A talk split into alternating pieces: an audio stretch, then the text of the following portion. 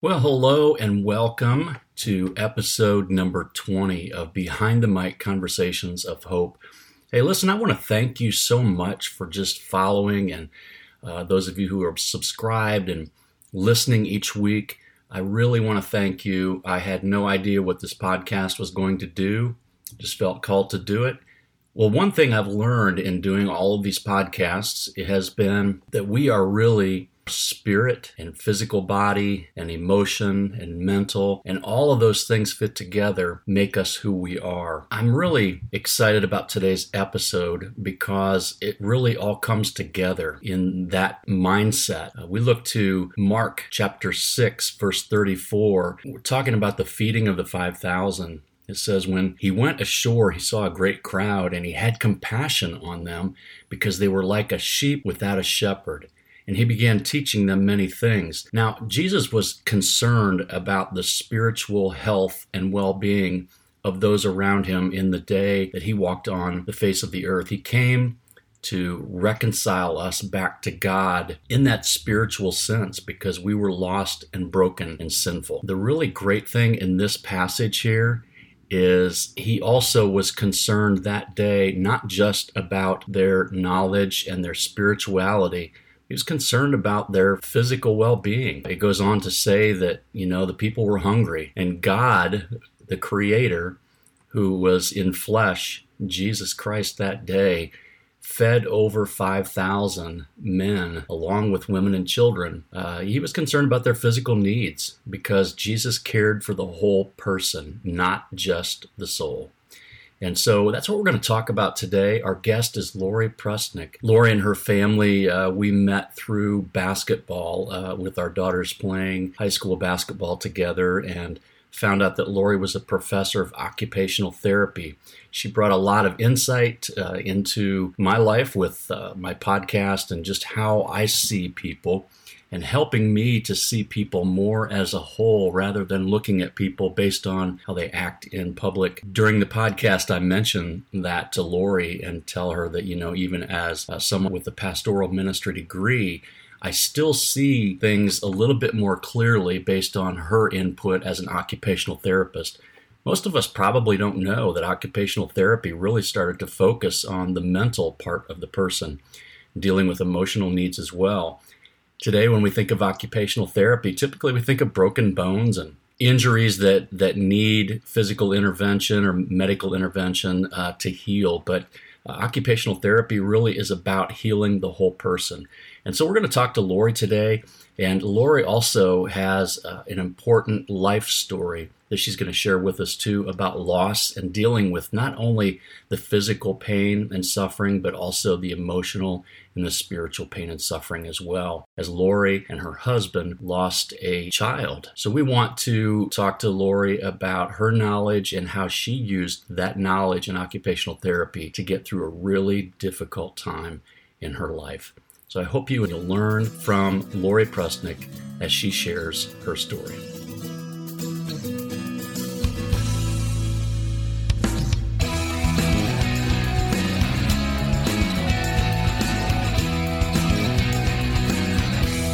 Lori, how you doing? I'm doing all right. How are you? I'm doing great. So we'll, we'll share a little bit about who you are and what you do. And um, so I, I know that you are a professor in occupational therapy, and you also have your doctorate in occupational therapy as well. And that's kind of what we how we connected was was through the podcast and also through your profession. We started talking a little bit, and you shared your story with me, and that's why I'm so glad to have you here today. Why don't you tell us a little bit about you and your family? Okay, um, I'm Lori Prusnick. I'm from Findlay, Ohio. Um, I have been an occupational therapist for almost 20 years. I graduated from Eastern Michigan University in 2001 and then was a practicing OT in across the, the lifespan really in lots of different practice areas. So I helped people from little babies all the way to older adults uh, I worked in their home. I worked in schools, um, hospitals, uh, psychiatric units, and outpatient clinics, just to really help people become who they who they want to be, um, whether it's from a physical injury, if they've broken their arm, getting back to doing the things that are meaningful to, to them. Um, we in occupational therapy call that they're meaningful occupations. So occupations in that sense are anything that you like doing. So like you, you like to do your podcast. I like to run. Um, Katie likes to play basketball. All of mm-hmm. those are things that are meaningful occupations to us that bring balance to our lives. It brings joy to our life and gives us a sense of purpose, which helps not only our physical health, but our mental health. And mental health is a piece when you're talking about occupational therapy that is often forgotten about or not known. So occupational therapy treats not only the person's physical health but their mental health. We look at the person as a whole being and not just a injury or a um, disorder or something like that. When you started sharing kind of what you did and and you had listened to a couple podcasts and and i I reached out to you about something we I don't know through basketball games or something we we started talking and you said that really the mental health part of occupational therapy was like the the centerpiece of it. And right. you kind of you kind of or not you but uh, occupational therapy has kind of went a little bit by the wayside from that. Um, i had no idea that that mental health was such an, a central part of occupational therapy. Right. So back in the early 1900s the early occupational therapist helped soldiers um, that were coming that were injured in war that kind of felt like they had lost their purpose because they had either been physically injured or they suffered from shell shock mm-hmm. um, and they couldn't get back into their life um, so they gave them things to do that they found meaningful whether it was leather lacing or doing a woodworking project or helping them to garden giving them some purpose to get yeah. better and kind of get back into life. And then as the, so we, that's kind of our roots. And then yeah. as we evolved, we became more part of the medical model, which is that focus of, um, you know, we want to fix the broken part and we kind of lost our way. Here recently, probably within the last 10 to 15 years, we're, we're seeing that whole mental health piece really become an issue not again, but that we've kind of lost our place in that mental health world and we need to find our, our way back because that's really, um, we can really make an impact there. And while we're only 3% of the population of OTs work in the mental health setting, technically, there's always a mental health aspect of everything that we do, whether you're helping a little kid in the school mm, um, mm, yeah. learn to write their letters and that helps their self esteem or you help that person that has broken their arm learn to fish again. That brings more positive um, feelings, which helps their mood, decreases anxiety and depression. So while you're fixing the physical piece, you can also fix the mental piece too. And so that's kind of where we're finding ourselves moving back to. That's really great. And I, I think that just in the, the podcasts that we've done and the topics that we've talked about, we're starting to see that, you know, you really it's hard to separate the mental from the physical and even the spiritual. And, and so, mm-hmm. um, I think it's great to hear that. Yeah, I had a, I had a totally different view of what occupational therapy was. And so you actually asked me uh, if I wanted to sit in on a class, uh, and we'll get into that in a little bit. But I went and sat in on a class, and one of the quotes I heard you say, which I loved because it falls right in line with what part of the purpose of my podcast is. You said, that you see people as a puzzle with missing pieces that clue us in as to who they are and why they have made the choices that they have made. I really like that. Thank because you. we, we, we look at things from our perspective. I mean, that's just, we, we have one perspective. And if we're not aware of that statement and seeing people with missing pieces, then we don't, we just look at people from that one dimensional view and we don't see the whole person. Uh, we don't see that maybe there are reasons why they do the things they do or why they've made choices that they've made. Can you elaborate on that a little bit? I think you did with your class at that uh, on that day. Um, so I find so as an occupational therapist and as a person, I I really love to watch people, and because we're all very fascinating creatures. Um, mm-hmm. We can portray ourselves in lots of different ways, but the way that you act always kind of comes back to a reason. You know, if you you you can present that picture, but nobody is perfect to make sure that that picture is always perfect. You will always show something. And that's that's one of the things that I love about my profession is I can watch people and figure out, you know, why why do they want to do something so badly? Why is a specific piece so important to them? And sometimes they'll tell you um, right up front that i want to do this because mm-hmm. and you can see the passion of that. But then as you watch them um, in different environments and doing different things you you see different sides of them and I see it a lot with my students. You know, they'll be super passionate about something, but they'll get tripped up on something and they just can't kind of seem to get over it. And you'll watch and you'll ask questions and you'll, you'll give them challenges and things to see kind of how they react. Mm-hmm. And sometimes they'll show you that piece. And then when they show you that piece of the puzzle, it all kind of fits in and makes sense as to, you know, why are they so anxious about speaking in front of people? Why do they have such a hard time um, talking about this topic in class? Why why are they so set on getting that A? You know, so what is that piece that drives them? And some people are more forthcoming with that information. Sometimes it's easier to show that information. And then sometimes people really hold it close and guard it. Yeah. And it's just all about, you know, building that relationship, gaining their trust. Um, so that you can figure out that that where that piece goes, so that you can see a greater picture of that person and who they are, so that you can help them better. It's really helped me. I, I think having gone through a pastoral ministry background, I've had some counseling and I've, I've been able to see that. But the way that you described that in class that day really helped me no matter where I'm at or what's going on, especially if there's something out of the ordinary.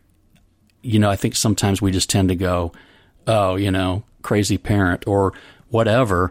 Mm-hmm. And I'm now looking at them with a, a different perspective. So I want to thank you for that. But I also want to say, too, that people share, they choose to share the puzzle pieces that we see. Sometimes we talk about how we put on a facade, you know, we try to be somebody who we're not. But through talking to you, you started to share some missing pieces of puzzle with me.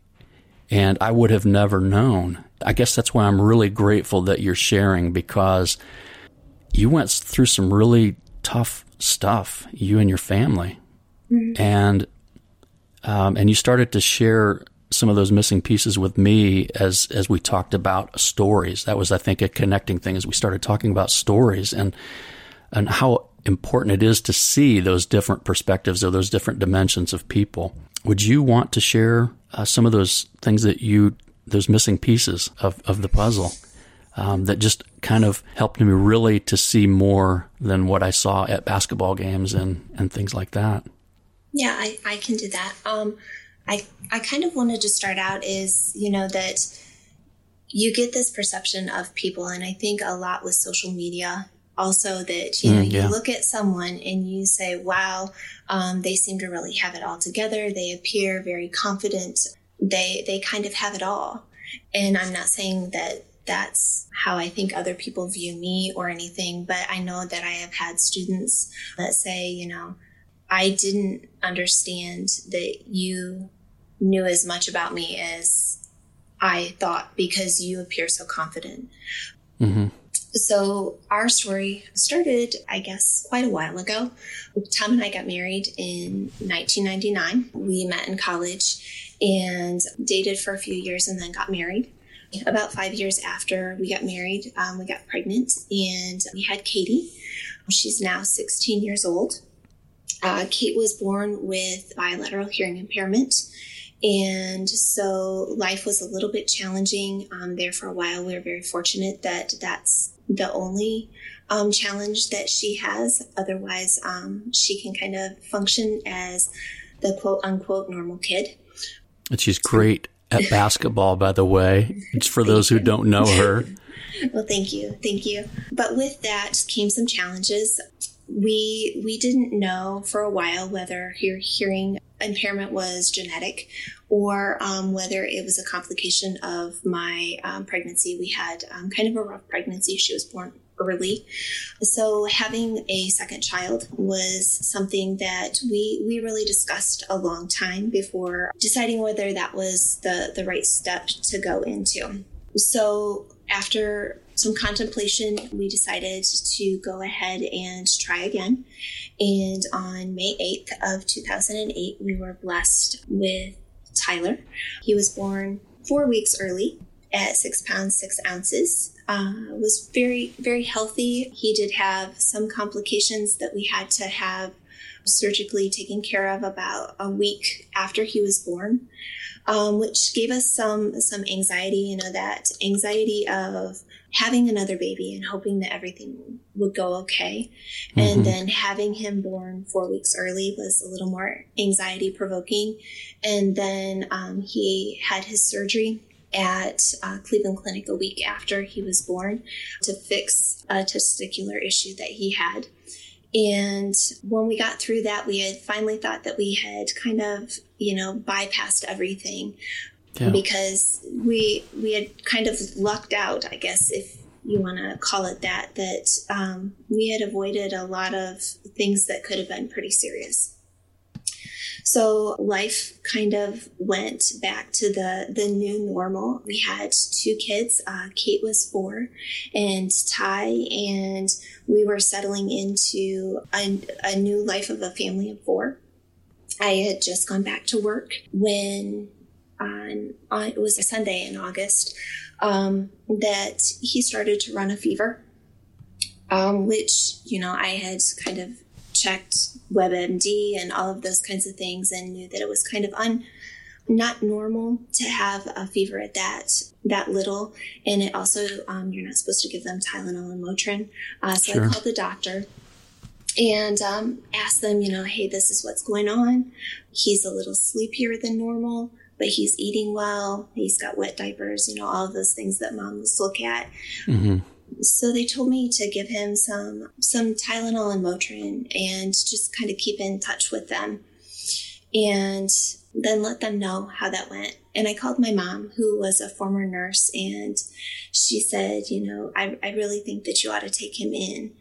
And that was kind of the the one of the first taps on the shoulder that I feel like I, I got from God in this situation that she told me to take him in and I kind of assessed the situation and I said, you know, I, I think that we're going to be okay.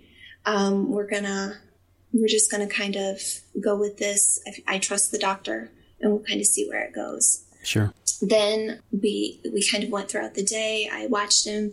I slept on the couch with him that night. You know, reclined with him on my chest, and um, his fever broke about four o'clock that morning. So I um, gave him a bath, changed his clothes, and I had decided at that point in time I was gonna just kind of get myself around and have him at the doctor at eight o'clock in the morning just to check and make sure that everything was okay. And I also knew that I needed to get Kate up because that was her first day of preschool that day. Mm.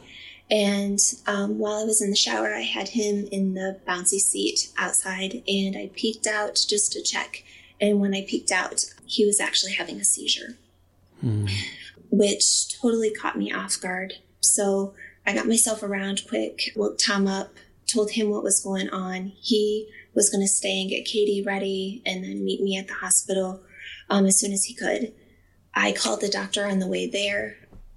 They they were amazing. They met us at the door at the ER and were ready to to do every test that they needed to to to take care of him.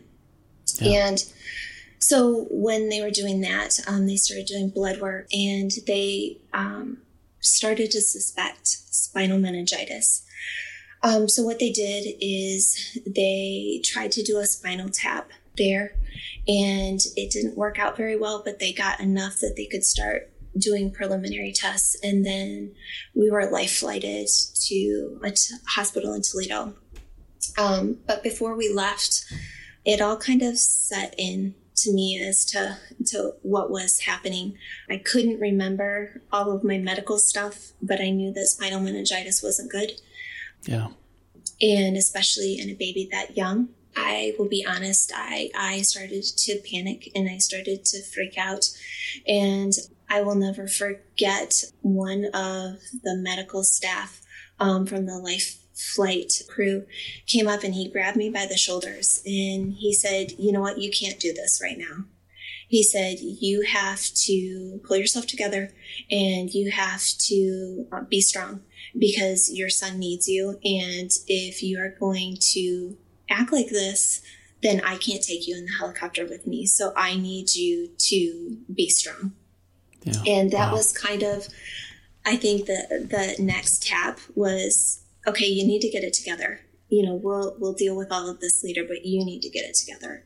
And um, we rode in the helicopter up there, and they had forwarded all of the test results that they had ran, and they did another spinal tap, uh, spinal tap when we got there, and he was diagnosed with uh, spinal meningitis. And at wow. that point in time, they hadn't typed it, so that meant that uh, Tom, Katie, and I all had to be isolated along with Ty because there are some forms that are contagious and some forms that are not. So that that was kind of an eye-opening experience because you know at that point in time we we weren't used to isolation as a family. I had dealt with it in the healthcare field, but not as a family. And what do you do with a four four year old in the emergency room when you're stuck in a room and they can't bring you anything? So I had called my parents to let them know um, what was going on, and they they were wonderful. And they said, you know, we we will accept whatever risk there is, but we will come and get Katie and then we will isolate at our house until they figure out what we need to do and we'll take whatever precautions. So they actually came and got her, and then Tom and I stayed with Ty at the hospital. So at this point, Katie, she just started preschool. Yeah, she was, was she was four. Yeah, and you said Tyler was three months. Is mm-hmm. that right? Yep. Okay. Yep. So, um, kind of as that day went on, they thought that they had caught it early enough and were very hopeful. They started the medications right away, IV. So we we thought that you know we were in the best place that we could be, and we were. But my hope was okay, you know, something bad has happened, and but we caught it in time, and while it's going to be a little rocky, we're we're we're going to make it through this and we're going to pull out of it. And we were very hopeful until um, that evening. Um, everything seemed to calm down, and I decided to stay at the hospital with with Ty, and Tom decided to to go home and kind of take care of things at home, and then he was going to come back in the morning. And he had been gone probably about 45 minutes Ty coded, which means that um, he stopped breathing and mm. his heart stopped. It was kind of like you see on TV, everybody, the bells and whistles go off on all of the machines, and the people came running in the room. And thankfully, I had um, my best friend Kelly there, and my cousin Jeremy had come to, to visit um, to kind of spend the evening with me, and they were there. We were allowed to stay in the room for a while, and then I heard, "You need to get the mom out of here," and hmm. that's kind of when I I knew it wasn't good. Yeah. And so wow. they took us out to the waiting room, and it I don't know how long it was. It, it seemed like forever. I had called Tom and told him um, that he needed to come back, and he drove back. And when he got there, they had told us that uh, they were able to revive Ty Um, but they had to intubate him, which means that they put him on a ventilator um, to help him breathe. Um, and that they would do further testing in the morning when he was stable and they could run the test a little more accurately. Sometimes when you run tests, it's too early to see what actually happens. So mm, they needed yeah. to wait just a little bit. So then the the next morning he seemed to be okay. Obviously, when you put somebody on a ventilator, you have to um, sedate them. So he was he was sleepy and didn't um, respond a whole lot. And I thought it was was interesting again because I observe people a lot that when we went down for the MRI um, to see what had happened, because with spinal meningitis, your um, the pressure around your brain it swells and it puts a lot of pressure on that brain. So they wanted to see what had happened. And when we went down um, the, the two nurses that took us down were pretty chatty um, on the way down in the elevator. And i sat through that and, but on the way back they were very very quiet.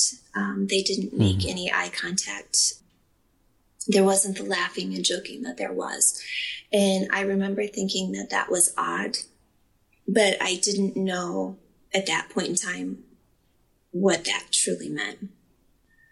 Later, uh, the the physician um, came in and he talked to Tom and I about that Ty had actually had a brainstem stroke and um, he had no he knew that i was an occupational therapist so he was talking very much in medical terminology and talking to me and showing me pictures of his brain but at that moment in time i could not remember what i learned in neurology class oh, in sure. college yeah. and kind of put all of those pieces together so looking at the mri i saw spots that i'm like all right I know that that's not good.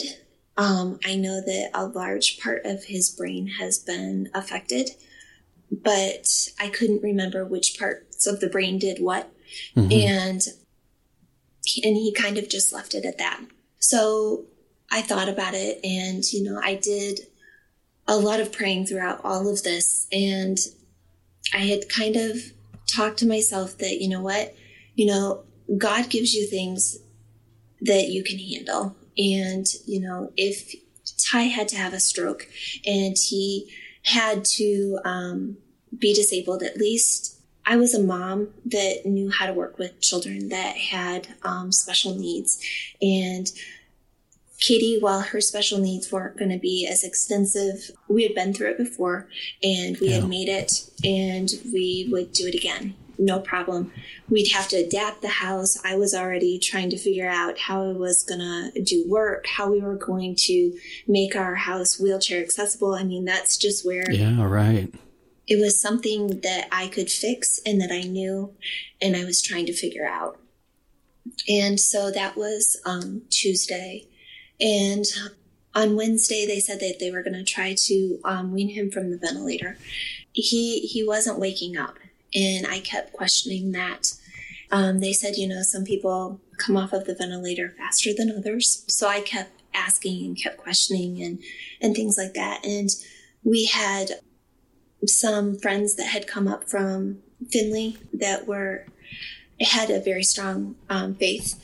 And so they prayed with us. They also, one stayed with Ty while the other one went down and got some food from the cafeteria with us and kind of suggested that Tom and I just talk to each other and tell each other that we loved each other, which at that point in time didn't seem like we needed to tell each other that because I mean we were married and we sure, we, yeah. everything.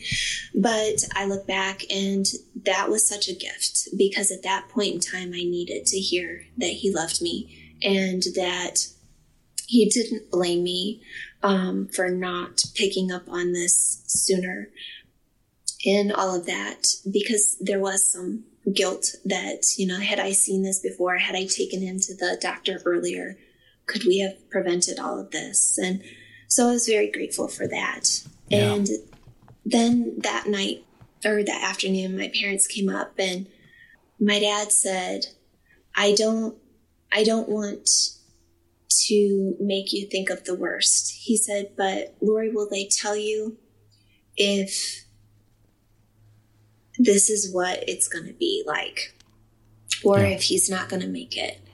And that, that thought had never crossed my mind. I'm like, well, I'm, I'm sure that they would, but I'll, I'll go ask the nurse. And the nurse um, said, I'll let the, no, the doctor know that you have questions. That's when later the doctor came in and told us that he had had a brainstem stroke. And those types of stroke affect um, your ability to breathe, regulate your temperature, all mm. of hmm. those things that you really need to have yeah. to live. And so that's when it kind of hit us that Ty was gonna live on a ventilator or for the rest of his life, or he was going to die. You know, I was um, 29 at the time, and hmm. Tom Tom was 35. That was not in our plan. You yeah. know, never, never did we think that we would have to do that. But kind of like you and I had talked about, you know, I feel like we had been given little gifts along the way that helped prepare us. And one of those gifts was when Katie was born, we chose to create a living will for ourselves and to um, determine durable power of attorney and things like that. And if something should happen to us, custody for Katie and any other children that would come after her. So Tom and I had to have those those hard discussions of if something would happen to me, what what would I want for myself? And right. um and those are very personal decisions. There is no judging on my part as to what each person decides is right for them. Tom and I both decided that neither one of us wanted to live on a ventilator if we were, if there was no quality of life there.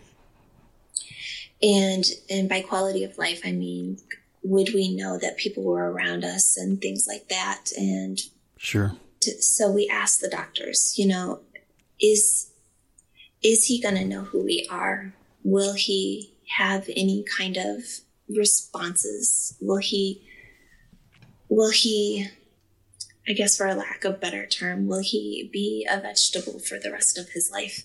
And, yeah. um, they told us that they couldn't tell us that for sure, which I totally understand, but um, basically that he would live on the ventilator for the rest of his life and not be responsive.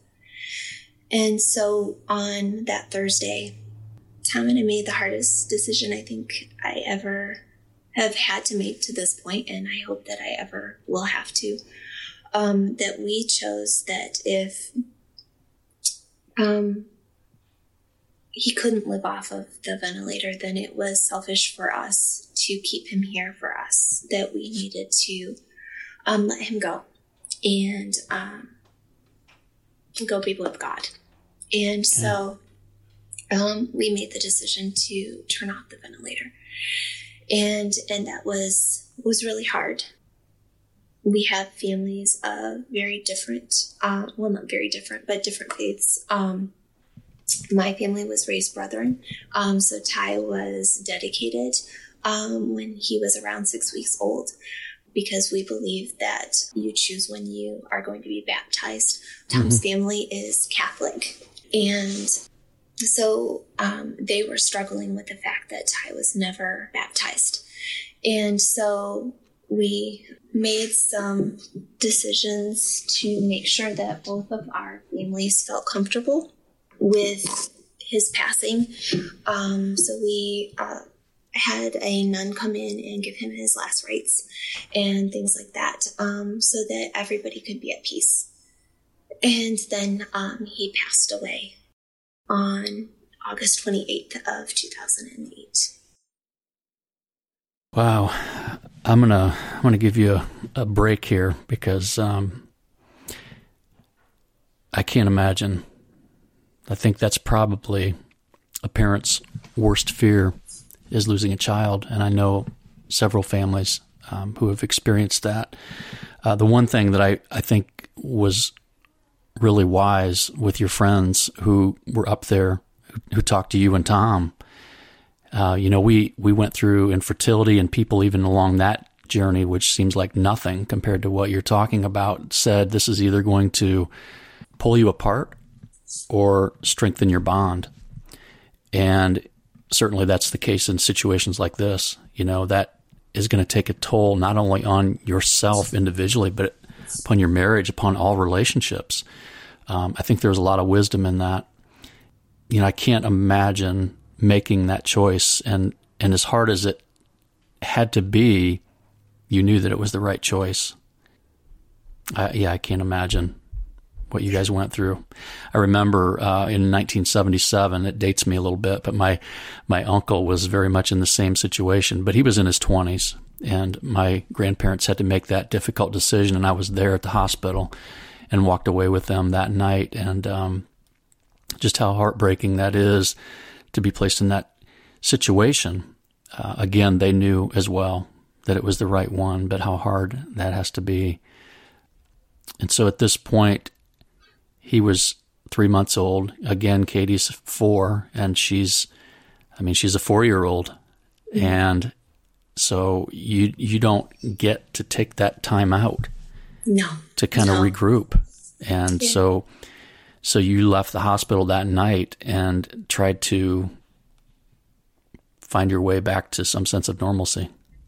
Right. And you know, um you know, explaining to a 4-year-old um, that someone has passed away is yeah. is hard, but then also that it's a baby. I mean, you you hear about grandparents dying and things like that, but not as often do you hear about um, babies or small children um, dying. So we had a lot of explaining to do when we didn't really understand um, yeah. ourselves. The questions were hard. You know, um, she asked why we let him die. She asked, was he bad? And we put him in timeout and we didn't want him anymore. Mm. Um, so a lot of, a lot of things like that, um, that she asked. We were very fortunate. My in-laws found a book about explaining it was a, a kid's book about explaining about death. Um, so we read a lot about that. We also had a, a former boss that i had reached out to us right away and recommended that we go and get counseling. Mm. as a couple that i had through my employer i had um, that benefit and that he would help me set it up Wow. Honestly, that was, I think, what saved our marriage and helped Katie get through. We went a week after uh, Ty had passed away when things were, were pretty raw, and Tom and I went together. And he he gave us a bit of advice that I don't know how many times I've come back to that you're going to grieve differently um, no two people, even if they've gone through the same situation, even if they're married and are alike or different, that nobody yeah. is going to to grieve the same way, and that we need to respect how the other one grieves. And wow. that went for Katie too. And so I cried a lot. I missed him. I felt alone and empty, and I just couldn't um, kind of get through that. Tom, on the other hand, appeared to, he cried for a while and grieved for a while, but then one day just kind of, it appeared to me that he flipped a switch. It was, it was time to be done with this stage. Yeah. And to move on. Um, so he did that. Katie, um, she walked into preschool, announced to her class that her brother had died, and life kind of appeared to go back to normal. We had a lot more tantrums and acting out which the counselor Sure. told us was normal. Yeah. I don't know how many times we told her it's it's okay to be angry and it's okay to um, be sad, but we don't throw fits. And kind of thinking about that, but there were a lot of arguments about, you know, why don't you feel, why don't you cry, why don't you show any kind of emotion, don't you miss him? And he said, you know, you don't have to cry all the time. And that was hard to hear from him, but it was also hard for him to hear from me.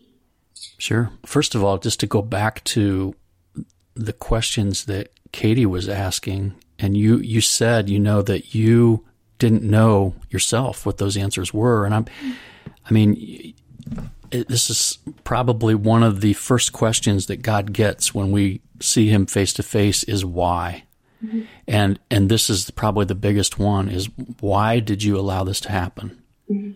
And we don't know that. You couldn't answer that. You still can't answer that. And and yet you're trying to hold your marriage together. You've got questions and and you know the counselor told you up front this is going to be different for both of you. Um, Katie's struggling with this, and then even as a family, that whole dynamic. And we are going to be doing a podcast on why bad things happen to good people because I think that probably most of humanity wants to know that. Yes. And yes. um, and you guys were right in the middle of that, and trying trying to just do everything you could to get get through it and out of it. Yeah. So so you you were both trying to figure each other out, and I, I can't imagine um, you know your thoughts toward him and his towards you because they were so different, and yet it is normal. You know, I've Yes. I've had pastor counselors told me that you know there are some people that just act bizarre when when death comes. Um, when when my dad passed away, I had a panic attack. I'd never had one in my life, and I thought I was going to die. I've been told that people just laugh hysterically, and nothing is out of bounds. That you react the way you react. Right. And there was, I, I guess, when you said that, you know, people laugh and things like that, I, I don't like other people to feel uncomfortable. Um, so, you know, my kind of my way out is to use humor. And mm-hmm. so, you know, here we are, you know, 20, 29 and 35, and we have to make decisions about, you know, where is he going to be buried and things like that. And I was thankful that, you know, my family stepped in and said, you know, we'll help you find a cemetery plot and things like that because I didn't even know Sure. how do you go about doing that. I had never Yeah. faced that Where do you start?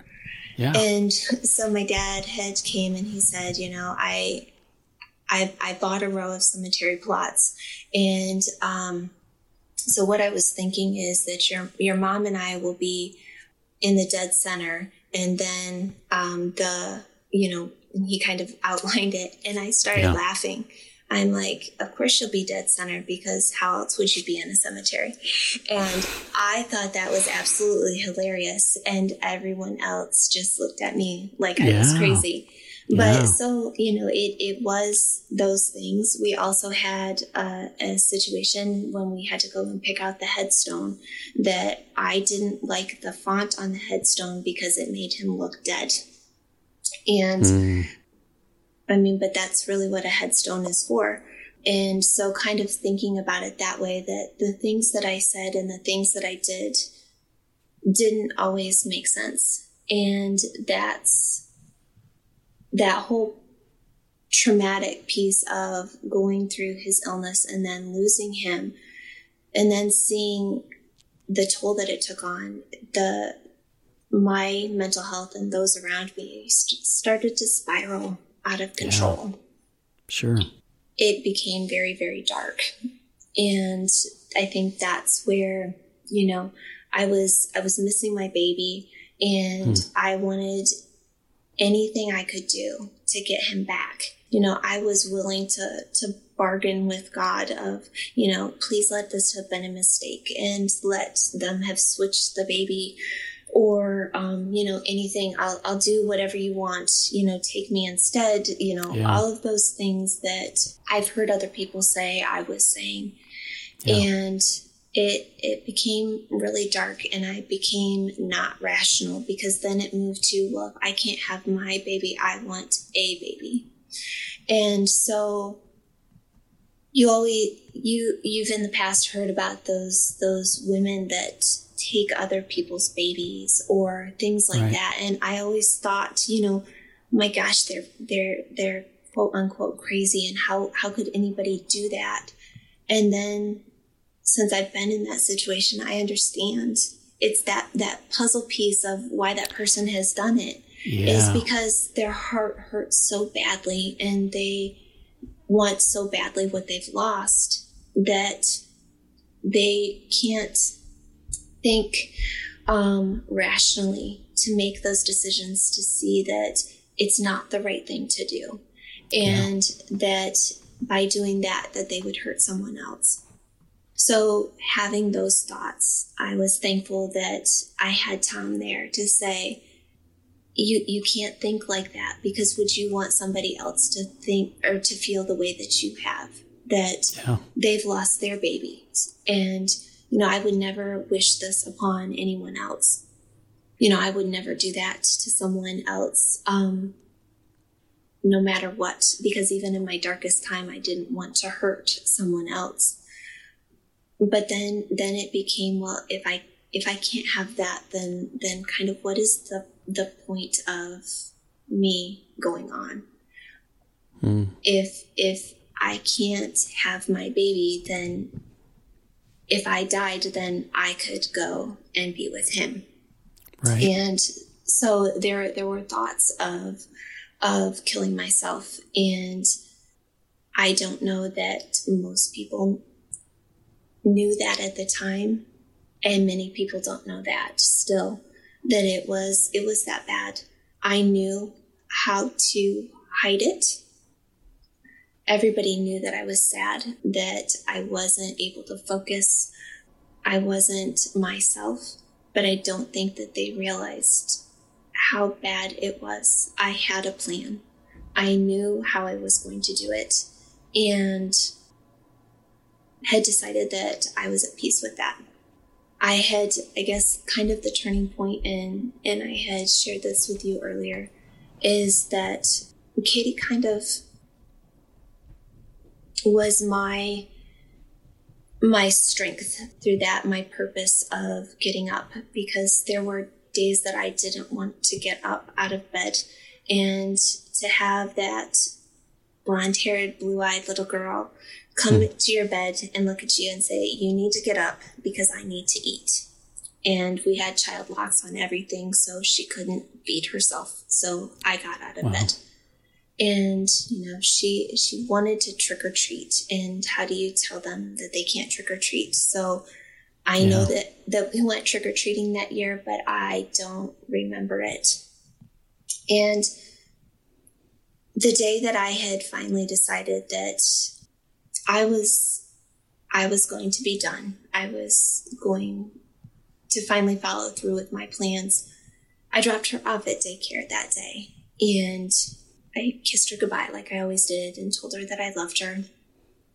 And she looked up at me and said, Mommy, you're going to come back and get me, right? Wow.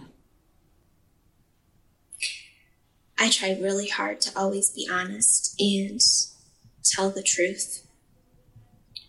But how could I look at her and hmm. and tell her that I wasn't coming back to get her?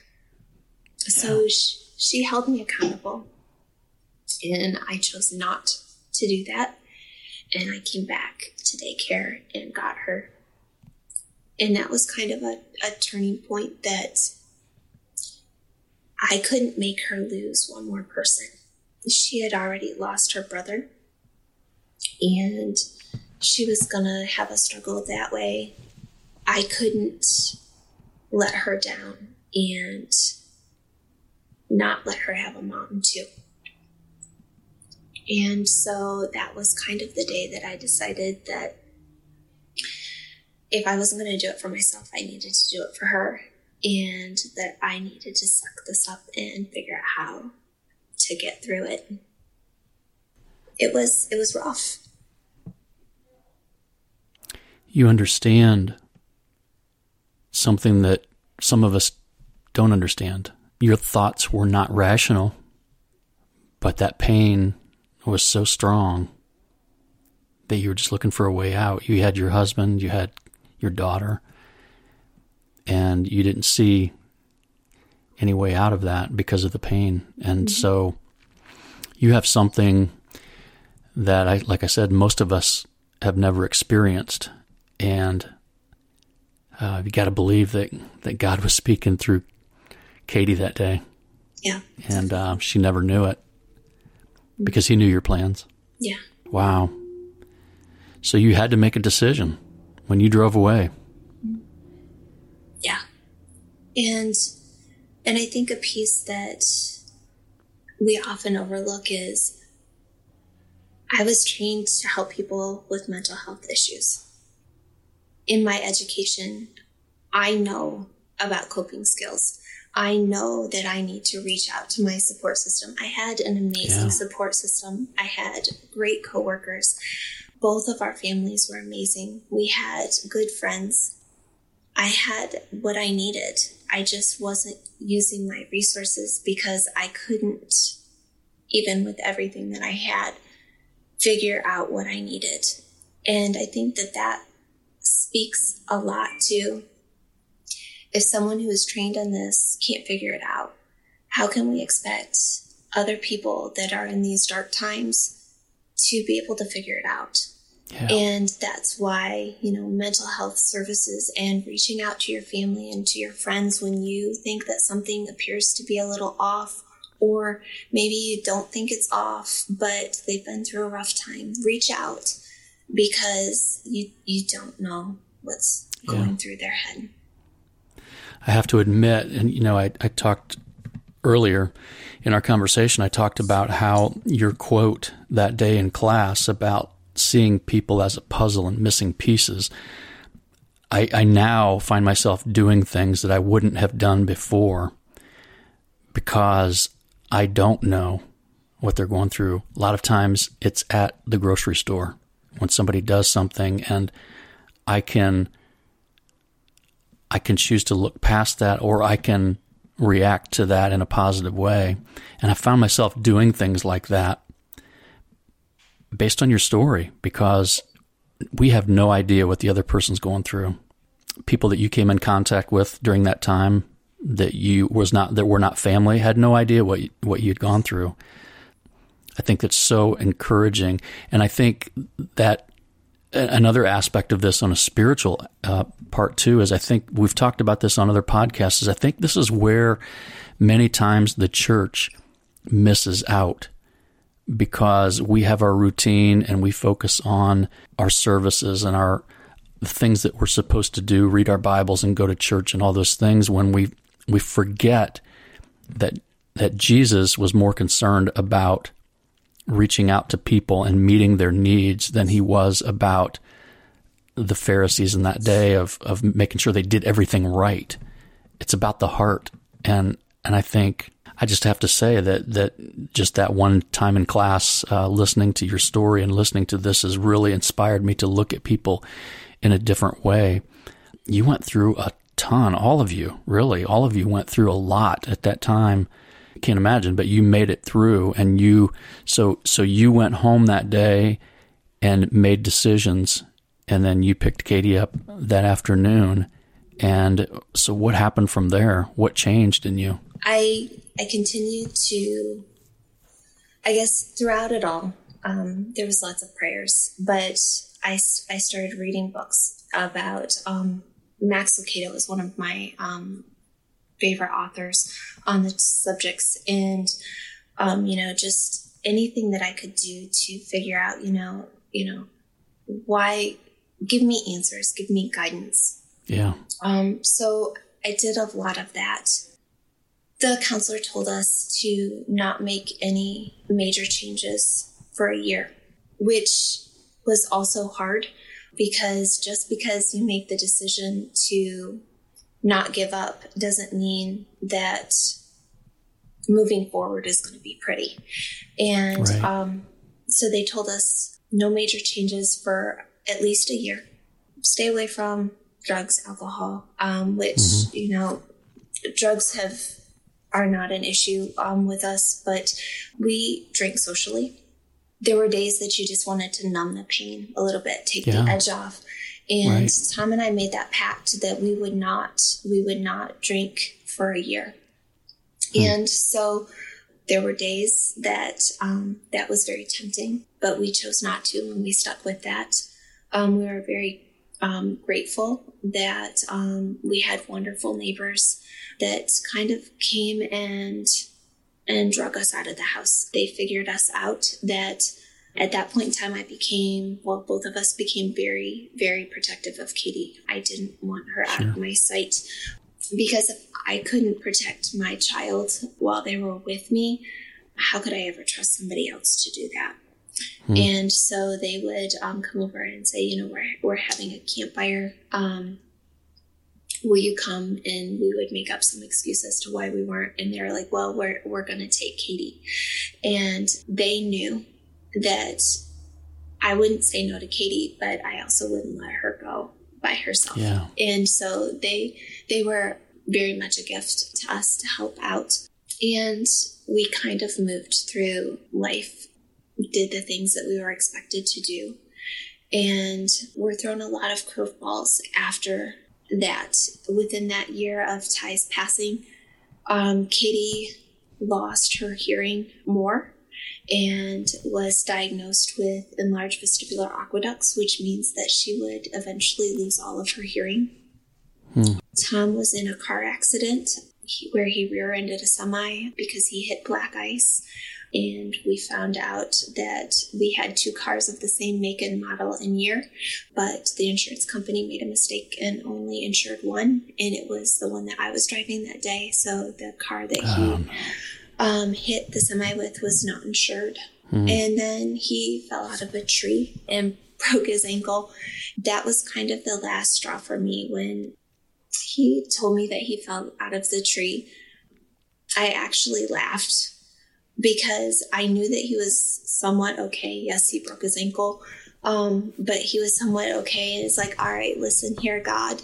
You know, I know that everybody has told me that you're not going to be given something that you can't handle, but I've I've about reached my limit. I can't take anymore, and mm. I'm I can't do it anymore.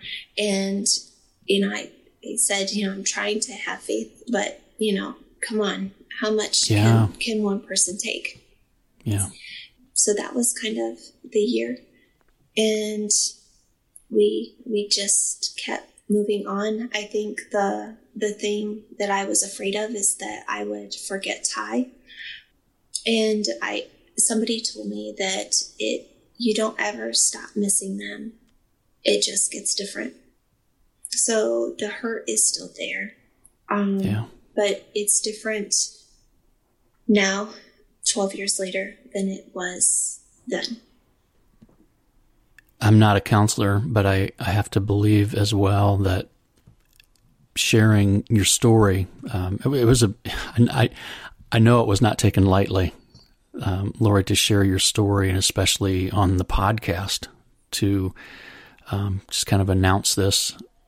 But I got to believe that there's some healing in that as well, is to allow people to really grieve with you because um, you don't have to hide that puzzle piece anymore, you know, and uh, you know that you have so many people in your life that love you, family. Um, I know that your husband and your daughter love you dearly, and I see that when you guys are at games. And I think and I pray that through your story and sharing your story, that that will strengthen you and um, not only help you to continue to get through this, but also to help others as well. I can't believe the amazing strength that it took you to share this because um, that's tough. I, I, can't even, there are no words uh, to describe what you went through. And then, like you said, through that, the rest of that year, uh, all of the things that kept happening, and you had to just throw your hands up and say, What? I mean, I've been to points in my life where I say, God, what did I do that was so wrong that you're doing this to me? And you know, those are questions we can't hide from God because He knows it whether we say it or not. yeah. And um, yeah, you, you, guys, all three of you are are incredible people and very strong people, and um, so grateful for your story. The great thing is your story continues. Um, mm-hmm. God has a, a, plan for each one of you, and you're here for a purpose. And uh, one of those, I know, we we we squeezed our basketball season in without mm-hmm. this pandemic, and how how great it was to watch um, all the girls and and Katie out there playing. So where are you guys at right now? What's what's life like for you 12 years later? Um, well, and you're an occupational therapist, so you you know it all, right? You've got it all together. no, no, I don't ever complain. Um, claim that. Um, well, uh, now we have um, kind of fallen into our our new normal, which is is very different than kind of either of us had planned. Um, yeah. But we also are. I at least have decided that the situation that we have gone through this this event that we have gone through that I I need to make sure that it wasn't that it's not lost. And so um, that it had a purpose because, yeah. like you said, I don't know why it happened, but I have to make sure that something good comes out of it. Um, yeah. So that's that's kind of been my purpose so now at the university, I teach um, a mental health class to our OT students. And um, I find that a lot of them, you know, they're in their early 20s. Um, some of them are a little bit older, but really haven't seen a lot of life. And so they have this perception of what people who have experienced trauma or have um, been suicidal or have mental health issues, what they look like, quote unquote. That, you know, they're scary and, you know, kind of what that stigma is. And yeah. so by the time I teach them um, this class, they they have had me for oh, about three classes. And um, so they feel like they know me pretty well. And so I do an activity. It, um, it's called expressive media where you um, kind of open up the door for someone to talk to you by either journaling or making a collage or doing a drawing or a painting. And so this is the class that you came in and saw. Yeah. And I, I tell them, okay, I want you to think of a, a rough day that you have had. And I ask them to put them, themselves and make that drawing or that journal entry or that collage we I let them have about 10 or 15 minutes to do that. And then I talk a little bit about how that made them feel because I never ask them to share theirs and they're not allowed to look at anybody else's because whatever they put on is personal. Mm-hmm. And then then I showed them a collage that I made during my darkest time, which was um, what we went through um, with Ty, and they they kind of just sat there because they have no idea that I was that low at one point in time and that yeah. I have the anxiety that I have. I, I don't want to ever make a mistake again. And that's not reasonable or rational. And I know that. But yeah. the mistake, whether it was a mistake or not, I missed the signs that Ty was sick. Therefore, in my heart or in my head, I know that that was not a mistake. You can't see 2020. Right. But, you know, my heart still says if you would have saw this, you could have maybe fixed it. Maybe it would have been different. And so, therefore, I strive for perfection. I don't like to make mistakes. I don't like to miss things. So I have almost gone the other way of becoming very analytical and every move that I make is calculated because I don't I don't want bad things to happen again even though I know that that's not in my control that's God's right. control but yeah. it's it's still I have trust issues um, with myself and with others and yeah. so they they don't understand that I have anxiety because I show them my picture of a confident, put together, happy go lucky um, person, and they don't see those puzzle pieces that I have hidden from them. And so I show them, them those pieces, and then we talk about, you know, the strengths that I had. I had a lot of support systems. Mm. I had my family. I had great friends. Um, I was an OT. I had the financial resources to um, help myself um, get out of that. I had occupations that made me that helped me cope. I love to run. I love to bake. I love to be outside. And so much of what we look at as health professionals are what is wrong with people. You know, what yeah. do we need to fix? Okay, yeah. she's she's suicidal, she's depressed, um, she has anxiety. How do we fix those things? But the greatest thing that you can do to help people fix things is look at the strengths that they already have, the supports that they already have. And mm. while I bark at them during class of, okay, that's what's wrong with them, that, that case study, but what is right with them? What, what do they have going for them? And they, they can't see that until I kind of plug those pieces in as, sure, you know, my profession saved me. My running saved me. My yeah. friends saved me. And that's what, what got me through. And then we talk a lot about empathy and sympathy. They feel like they are not good health professionals or they can't be good health professionals unless they're sympathetic.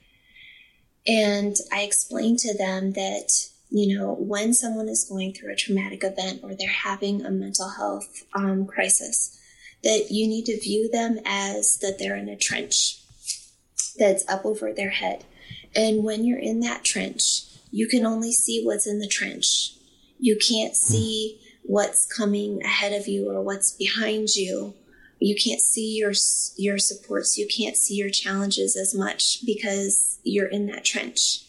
Yeah. And if you as a, a professional or a friend jump in that trench with them to show them sympathy so that you truly feel what they feel, then you can't see what's coming for them and your ability to help them decreases significantly. Wow. Whereas if you are empathetic, empathetic means that you're standing on top of that trench. You can look down and you can see that person and you can see what they're going through and you can kind of understand it.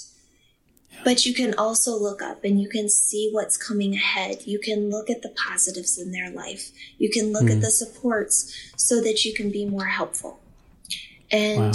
that's really what I hope that they take away from me sharing that story is that, you know, to be the most helpful to a person, you, you need to look at that whole person, not just the pieces that are broken, but that the whole person.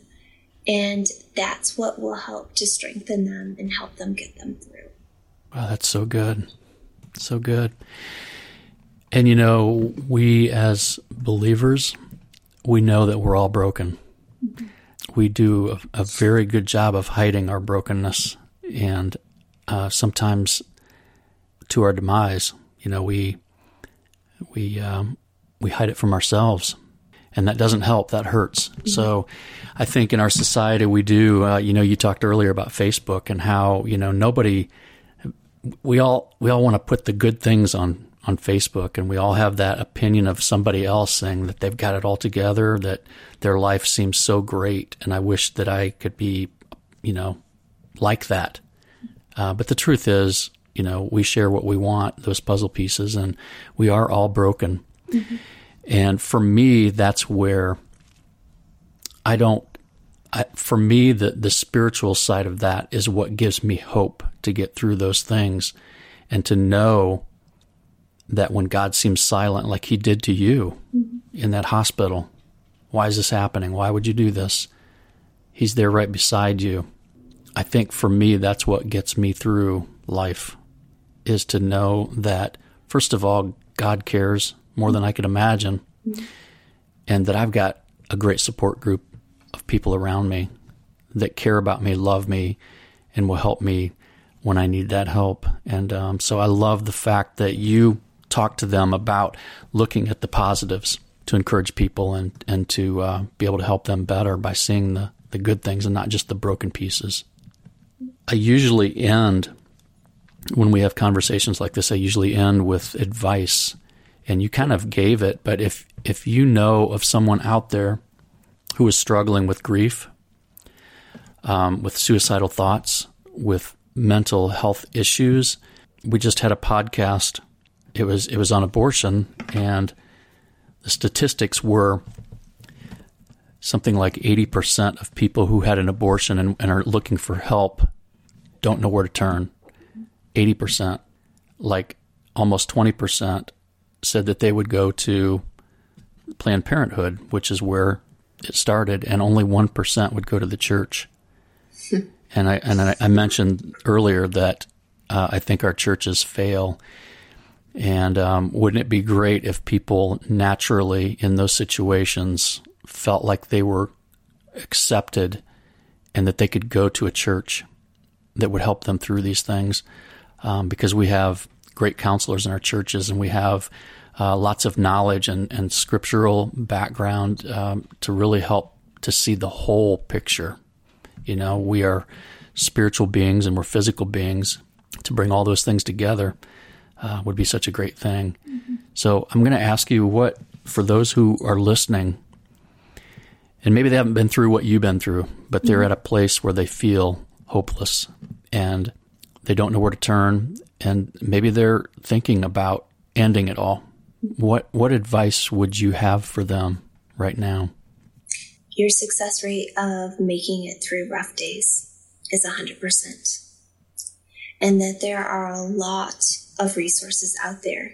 And please don't be afraid to let people know that you're struggling. No one will think that you are weak or think less of you that